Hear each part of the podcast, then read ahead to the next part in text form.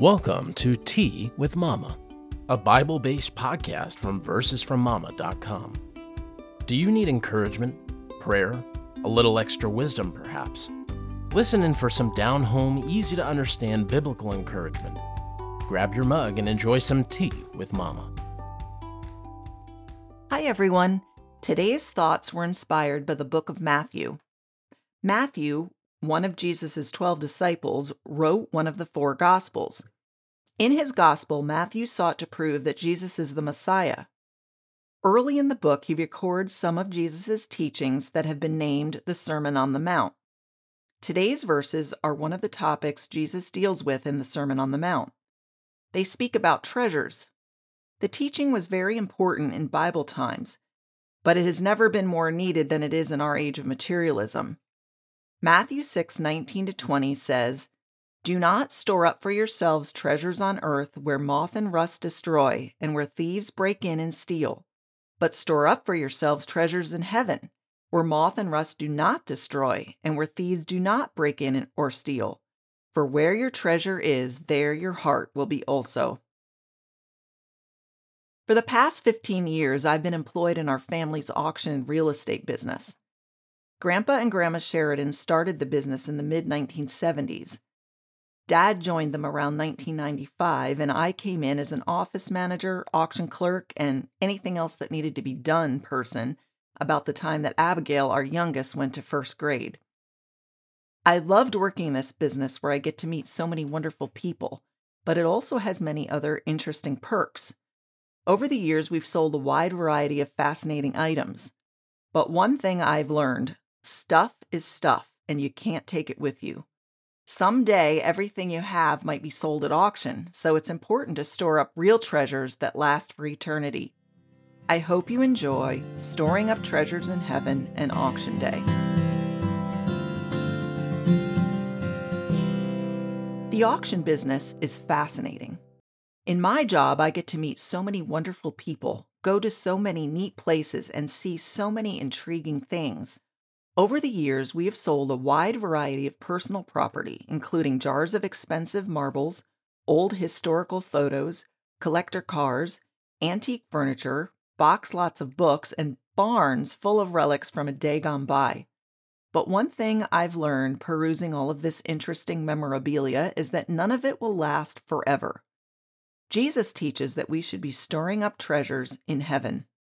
Recently, I've been studying the book of Matthew. I usually read the passage early in the week and then mull it around in my mind before putting my thoughts on paper. It is interesting how God often gives me experiences that provide insight or illustration into the passage at hand. Last week, I encountered one of those experiences. It was a very busy week for us, and Wednesday morning I set out for the site of our nearby auction. It was a gorgeous day, and I was excited to arrive at my destination. When I pulled into the drive, I gazed at the beautiful home place and knew it would be a good day. Old time auctions on gorgeous days rock. We finished setting up, and I took a walk around to familiarize myself with the landscape and the items we would be selling. I couldn't help noticing what time had done to many of the pieces scattered around the barn. Once shiny metal objects had dulled, and piles of once new items lay dejected in heaps. All of these things would sell, but time and use had stolen the pristine sheen present when they were purchased new. Life is full of stuff.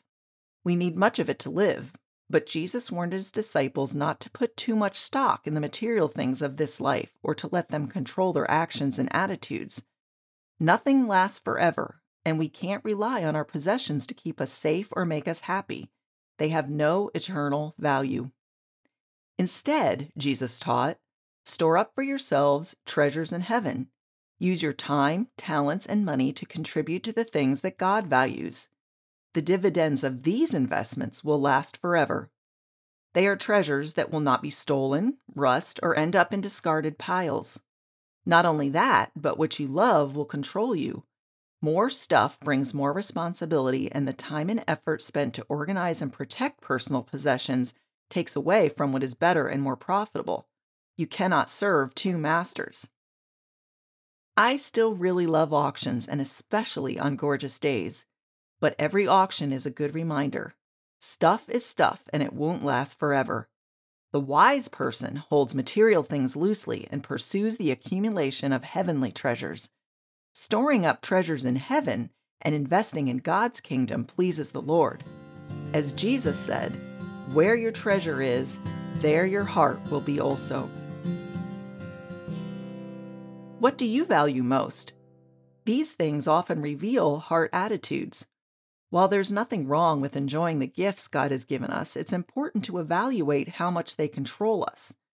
Our world has the tendency to rate a person on what they own, what car they drive, what position they occupied, how many followers they have on social media. But all of these things, while not intrinsically wrong, do have a way of taking up too much space in our hearts. I found it's a good practice to regularly evaluate the things that are important to me and ask God to show me if they've become too important in my life. Then I can adjust my priorities as He shows me the truth about myself. What about you?